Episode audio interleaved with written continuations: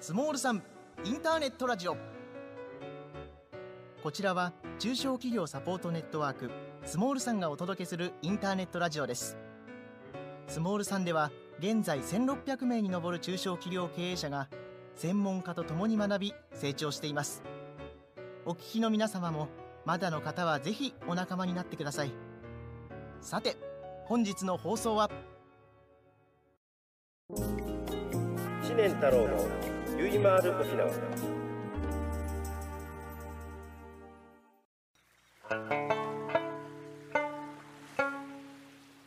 知念太郎のゆいまる沖縄。ゆいまるとは私の一番好きな沖縄方言であり直訳すると結び回るとなります。県外にもゆいという相互扶助の制度がありますが同じです。番組では沖縄を良くしたい日本を良くしたいとの熱い思いを持つ仲間。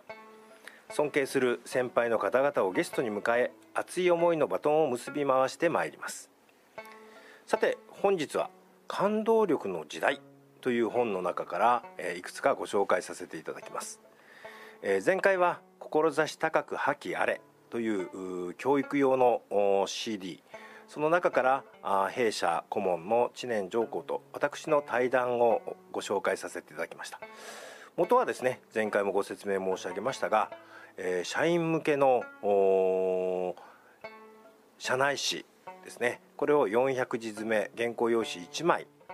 えーと、今社長が何を伝えたいのか、ね、どんな思いで経営をしているのか皆さんにこういうことを理解してもらいたい。というような社員向けの社内法それをずっと作っておりました。それが志高く破棄あれという形で弊社顧問の本になりそして今ご紹介申し上げました感動力の時代というのは弊社顧問から私の方に引き継ぎをさせていただきまして、えー、と私もですね、えー、と10年間ねえー、と全部で120話をですね作らさせていただいたんですがその中から抜粋して皆様方にご紹介させていただこうと思います。えー、とまず初めにのところですね弊社顧問の方からの言葉を少し抜粋してご紹介させていただきます。はじめに職場を単に労働力を提供して給料をもらうところにしてほしくはないなぜなら働くということは心のエネルギーを浪することであり働く人の全人格を発露する場だからです。働くことは生きることそのものなのです。一度っきりの人生をよりよく生きるため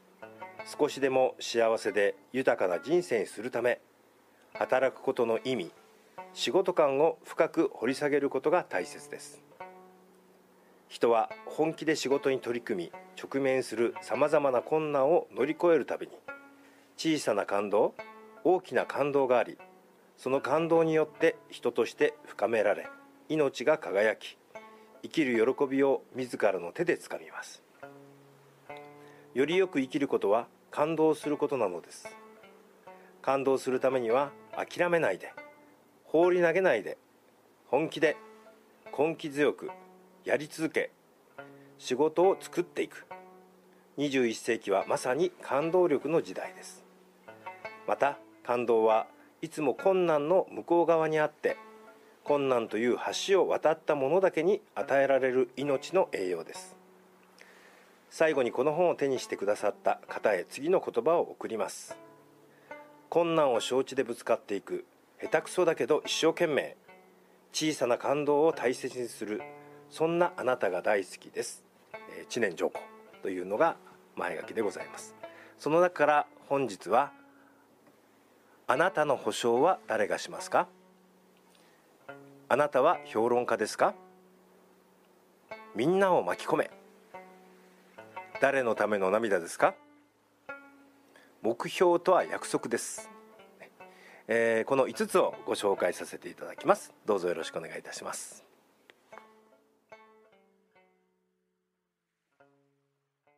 綺麗気持ちいい心地いい。住まいから笑顔を作り出す。宝工機はそんな住まいづくりのお手伝いをしています。25年間積み上げた技術力とサービスでハウスクリーニング定期清掃植木のお手入れからリフォーム水のトラブルゴミの撤去蜂の駆除まで。お住まいのお悩みなら何でもご相談ください。高い品質良いサービス宝工機。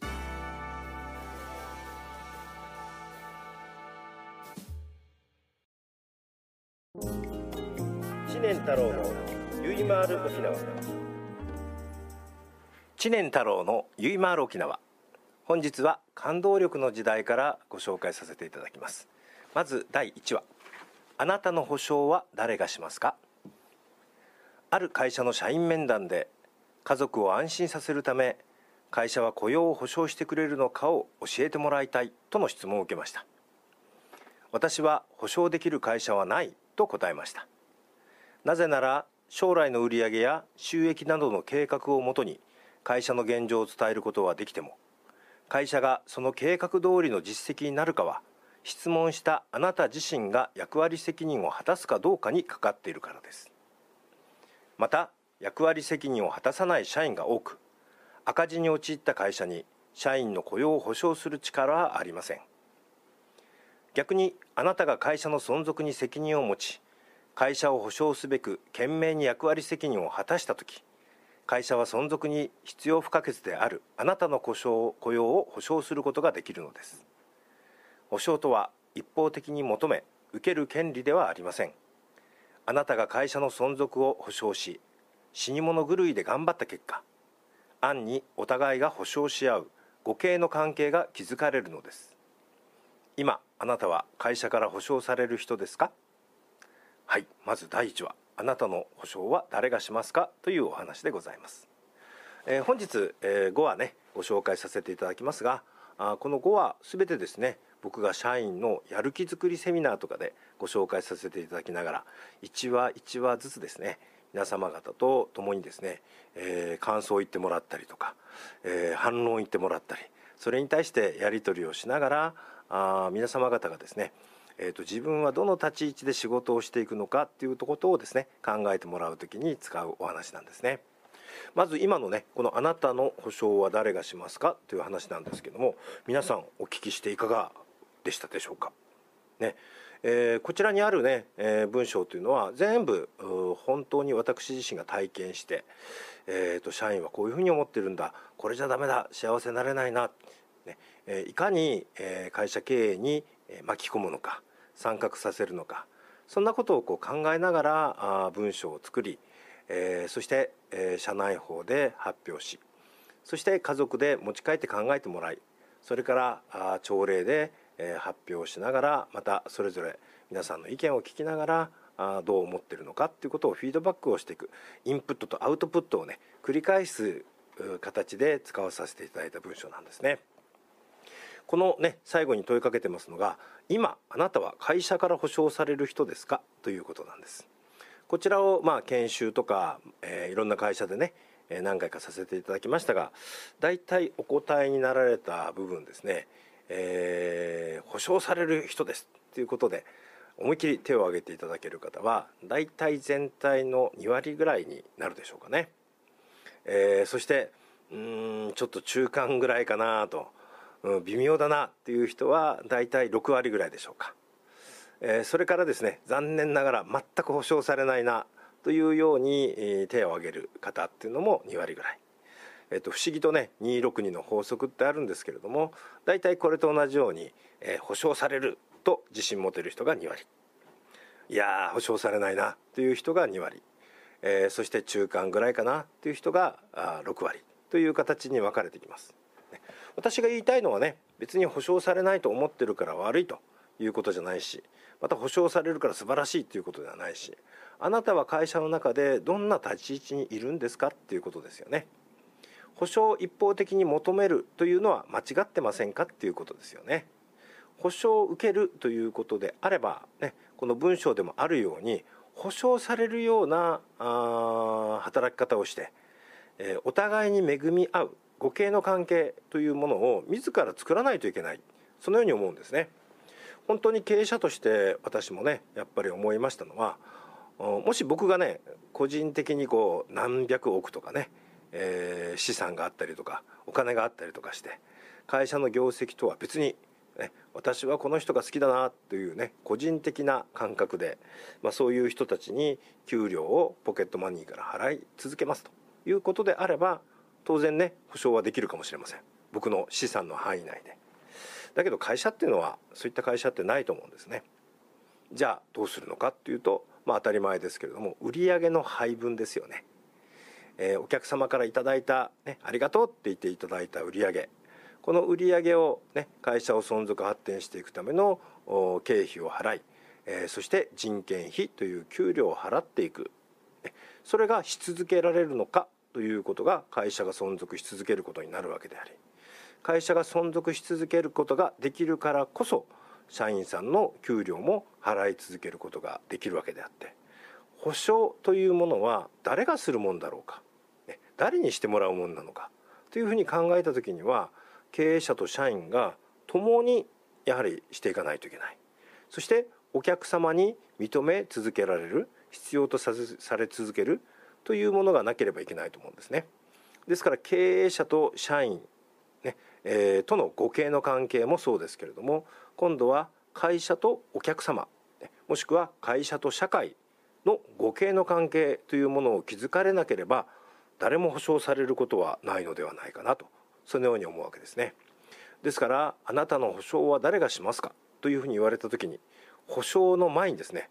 私は会社の存続にを保証します、ね、というふうになっていかないとそれは会社も存続できないので会社もまたあなたの雇用を保証し続けます。ということは言えないのではないかなとそのように感じるわけですね。そして先ほど申し上げましたように会社とお客様ということにおいても互恵の関係を築いていくということが非常に重要なことなんじゃないかなというふうに思うお話でした。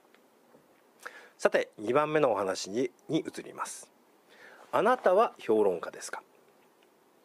目標設定会議で前期は顧客数が減り単価も下がったので今期の目標は下げるのが妥当だと思います。と A 係長から提案がありました。私は顧客数が減り単価が下がった前期に合わせて目標を下げ続けたらあなたの部署は採算が取れなくなり廃部になります。それでいいですか？と質問しました。A 係長は私も業績は上げたいんですよ。でも前期の資料で業績は下がっていますからと資料を示しながら反論しました。私はあなたは評論家ですか？資料から傾向を見つけ目標を下げようとしている今のあなたは評論家です。リーダーの仕事は下がる傾向の業績をどうしたら上げることができるのかを考え実践することです。と指摘しました。あなたの部署を守り自分や家族を守りたいのなら結果が求められない評論家ではなく常に結果が求められるリーダーでなくてはならないのです。さて今のあなたは評論家ですか？それともリーダーですか？というのが第2話でございますこちらもですねえーと、実際にあった話で、まあ、本当にね A 係長とお話をしながら A 係長がね私も業績を上げたいんですよってね資料を僕に見せながら力説したのをね思い出します。ねえーと、よくね言われることなんですけれども現場での課題とかって言われるのは目に見える課題が多いって言われますね。えー、そしてマネージャー層になってくると目に見えない課題になってきますしえー、そして経営者や経営幹部になってくると今度は課題を作る側に回らないといけないってよく言われますね。ですから、まあ、あなたは評論家ですか？というふうに今ご紹介申し上げましたけれども過去のデータでね見た中でこれからこうなるんじゃないかということであればこれ作る人じゃなくて本当に評論家ですよね。我々は作らないといけないです業績を。そしてそれをリーダーとしてリードしていかないといけない。これが我々の仕事だと思うんですね。であればどうすれば数字を作れるのかというところを常に考え続けなければいけないそしてやり続けなければいけないというふうに思うんですよね。うんこれもねいつも言うことなんですけども言った通りにはなりませんよやった通りにしかなりませんよっていうふうに僕いつも言うんですけどもねであれば具体的にどうすれば達成できるのかということを考えてそして実行する。そしてやはりあとはですね PDCA を回していくという形の中で、えー、プランを明確に決め実行したら、ねえー、この実行に基づいて検証しこのプランがどうだったかという検証しそこから改善案を出してそして再プランにしていく。ねえー、チェックアクション、えー、サイプラン、この CAP を取ってキャップ会議というふうに我々呼んでるんですけどもこのキャップ会議をぐるぐる回していきながら、ねえー、自分が定めたもしくは会社が定めた目標を常に達成し続けるために頑張り続けていく。ということがやはり大切なんじゃないかなと思います。ですからね我々は会社を作りさっきの話の保証されるように、えー、また会社を保証会社を存続させ自分たちを保証,、えー、保証されそして家族や部門を守っていくためにリーダーとして評論家ではなくてやっぱり実践をし続けるということが大切になってくるかと思います。はい、えー、いかがだったでしょうか？番組はまだまだ続きます。感動のない経営は僕は経営じゃないじゃないか。人の時代になりますから農耕民族的な。人を大事にする金融機関でありたいなと。即日現金買取日本全国どこでも無料査定。トラック買取センター。アートフレンドオート。気象車軽装校車カスタム車仮装もしっかりプラス査定。高額買取手続き無料。自社直接販売だから高額買取が可能です。整備や修理も専門のスタッフにお任せください。高く売りたいあなたの気持ちに応えます。トラック買取センターアートフレンドオート。知念太郎のゆいまーる沖縄。知念太郎のゆいまーる沖縄。本日は社内法を抜粋して、えー、本にしました。感動力の時代からご紹介させていただいてます。さて第3話。みんなを巻き込め。環境が厳しくなればなるほど自分なりの努力だけでは目標達成が難しくなってきます。もちろん会社に怠けてる社員は一人もいません。しかし努力が結果に結びつく人と結びつかない人とにはっきりと分かれます。努力が結果に結びつかない人は自分なりの努力だけで上司を巻き込むことをしません。上司を巻き込むこととは上司の知恵を借りることであり知恵を借りることをしないあなた一人だけの努力ではすぐに限界に達し報われる結果を出せないのです。努力が結果に結びつく人は上司の知恵を借りるために上司を巻き込み上司とともに問題を正確に把握し結果が出る具体的な方法を見つけ出し目標達成というゴールに向かって行動します。また必要があれば上司だけではなく常務や社長会長つまり会社全体を巻き込んで知恵を借りこれ以上ないベストで具体的な努力をします。知恵を借りるためにみんなを巻き込めというお話でございます。はい。皆さんいかがですか、えー、これはね私は父から教えてもらったのが知恵を借りる知恵を持てということを教えられました。うちの父がですね、えー、幼少の頃おじいちゃんにね、えー、言われたことがあるそうなんです、えー、勉強はねもっと言えばテストは、ね、人のものをこうね、えー、盗み見したりカンニングしちゃ怒られるだろうと言われたそうですね。ただ仕事は上司からいくら聞いてもいいんだよって、ねまあ、カンニングというより真似るとかね、えー、そういったことをどんどんしていいことなんだよっていうふうに言われたそうなんですよ、ね、ですからそれがまあ知恵を借りる知恵だというふうにね教えられました。これ会社も一緒だと思うんですよね。えーと、自分だけの努力をして、えー、これでダメでしたというふうにね持ってくる、えー、部下の方たちっていうのは意外と多いかもしれませんね。だけどその際に上司をどれだけ巻き込んだのかとか、ね、もしくはもっと言えばお客様から聞くということも含めましてこれ以上ないベストな状態を具体的に、えー、作り続けるというようなことが重要になってくるのではないのかなというふうに思うわけなんですね。特に環境が厳しくなればなるほど一緒ですよね。目標達成というのが難しくなってくるので怠ける人は少ない今はいないんじゃないかなと思うんですけども先ほどもねご紹介したように、えー、努力が結果に結びつく人と結びつかない人にはっきり分かれてきます。その差の一つがね、えー、やはり知恵を借りる知恵を持ってるかというふうになってくるのではないかなというふうに思います。会社で言うのであればあこちらはですね上司を巻き込みもっと言えば役員を巻き込み社長を巻き込み会長を巻き込みつまり会社全体を巻き込んだ知恵を借りて具体的な努力をし続けるということが大切になってくるのではないかとそのように思います。さて次の話に移ります。誰のための涙ですか？いつも目標未達成で業績の悪い支店長の話です。支店長は支店長会議で業績不振の原因を聞かれ私は支店のため全力で頑張っているのに部下に気持ちは伝わらない部下が本気で頑張ってくれないのですと訴えました。彼は言葉を続けているうちについに男泣きに泣き出してしまいました。この支店長の涙には大切なものが欠けています。自分は全力で頑張っているのに業績が上がらない悔しさ頑張ってるのに報われない自分のためだけの涙だからです。しかし支店長は未達成で惨めな思いをしている部下のために泣いたことがあるのでしょうか。またできなかった部下が苦労の末に一軒のお客様を獲得した時手を握りしめ嬉しさのあまり泣いたことはあるのでしょうか。支店長が自分のためではなく部下のために泣ければ部下は支店長のために必死で頑張るでしょうし部下のための支店長の涙が部下の業績を上げ視点を変えるのです。はい誰のための涙ですかという話です。これもね昨日のことのようにね思い出される話なんですね、えー、文章の中身は全部本当の話なんですけどね。最初は私もね支店長が一生懸命頑張ってるんだっていう話をね、えー、たっぷり聞いてそして支店長が泣き出してねああこいつはすごく頑張ってるなっていうふうに思ってたんです。ただね彼があ私は頑張ってる私は頑張ってる、ね、部下が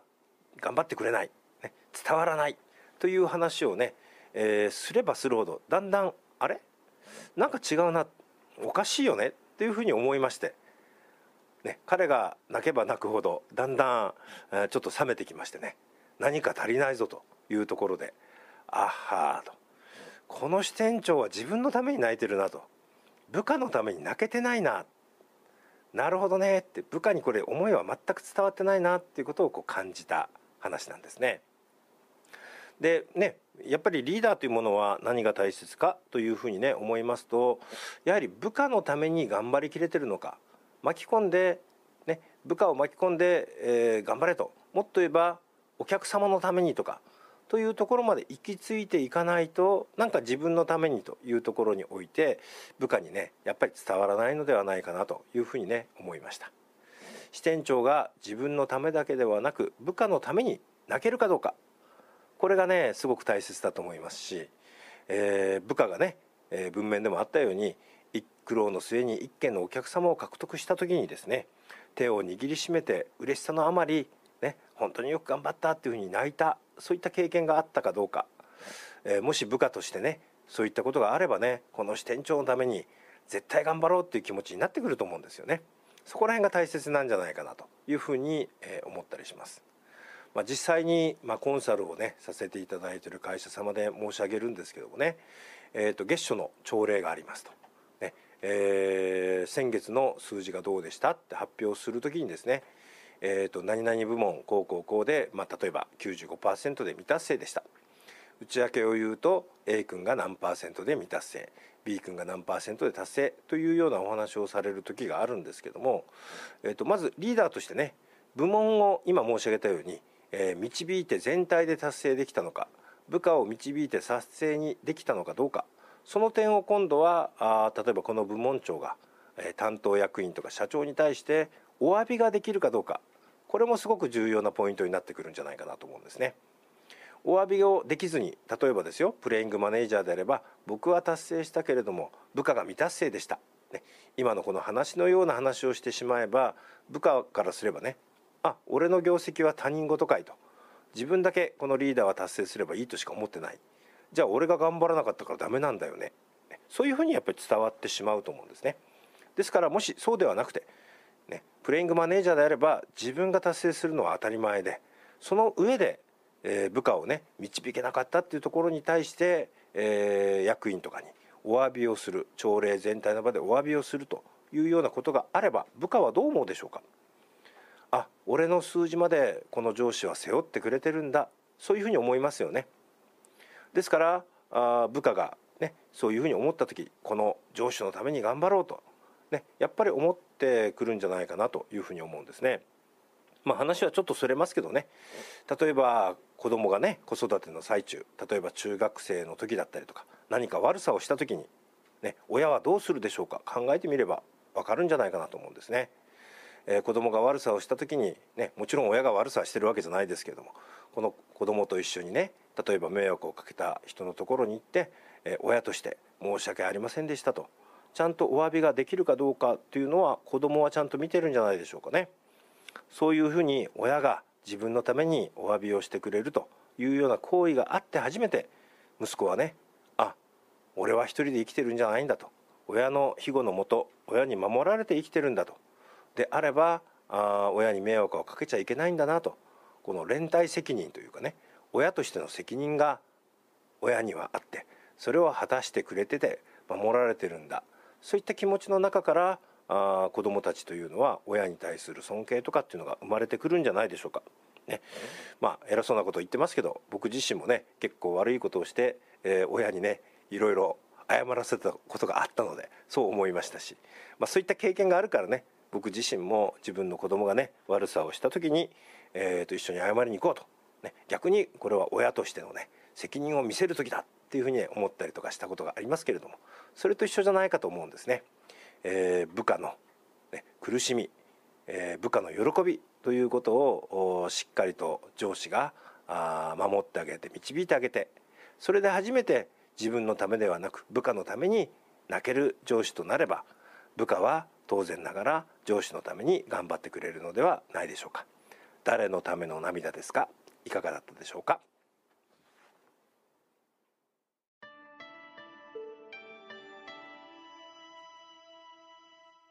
日本一おいしいどら焼きをはじめ中尾清月堂には春夏秋冬季節をお届けできる一品がいつもあります。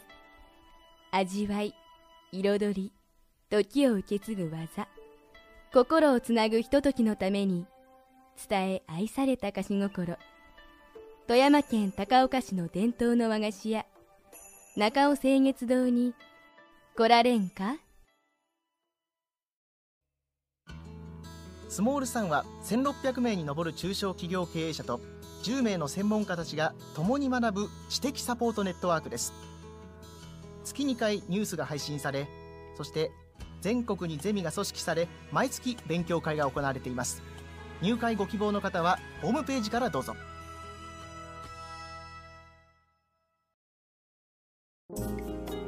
知念太郎のゆいまーる沖縄知念太郎のゆいまーる沖縄。本日は社内法をまとめた本。感動力の時代から抜粋して、皆様方にご紹介させていただいています。最後の話第5話でございますが目標とは約束です。先月目標を50%しか達成できず未達成ですみませんでしたとある管理職者から報告がありました。そこで私は今月あなたには給料半分しか払えませんがいいですか？と聞いてみました。彼はいやそれは困ります。決まった給料の支払いは私と会社の約束じゃありませんか？と言いました。私はではあなたの目標達成は会社との約束ではないのですか？と彼に聞きました。会社は社員に支払う給料は何が何でも果たさなければならない約束だと思っています。しかし社員であるあなたが目標を単に頑張る目安としてしか考えず目標未達成でも仕方がないと思った時会社の目標も未達成になり利益は上がらず会社もまた社員に決められた給料を支払うという約束は果たせなくなってしまいます。目標とは単に頑張る目安ではなく何が何でも果たさなければならない会社と社員の約束なのです。というお話です。これもね実話なんですね。実際、えー、全体朝礼月初の全体朝礼で目標50%しかできず未達成ですみませんという報告がありました。私はね意地悪をするつもりではなくて実際ね今月、まあ50、50%の達成しかなかったから給料半分で、えー、いいって聞いてみようというふうにねちょっと実際社長室に呼んでね、えー、聞いたことがあった、ね、その話なんですね。おっしゃるように、えー、それは困ります。決まった給料の支払いは会社と私の約束じゃないんですか？というふうに社員に聞かれました。うん僕は約束だと思ってるよと。だからねちゃんと払いますと言いました。ではあなたの目標達成は約束じゃないの？というふうに聞いたんですね。ハッとしたような顔をされてましたね。ですからこの社内法にして、えー、みんなにね、えーと、社内法を配ってそして各部でミーティングをしてもらいながらあこの感想を聞いたんです、ね、もちろん会社はね、えー、支払う給料は何が何でも果たさなければならない約束だと思ってると思いますよ。しかし社員の皆さんが単に頑張る目安としてしか考えなければこれ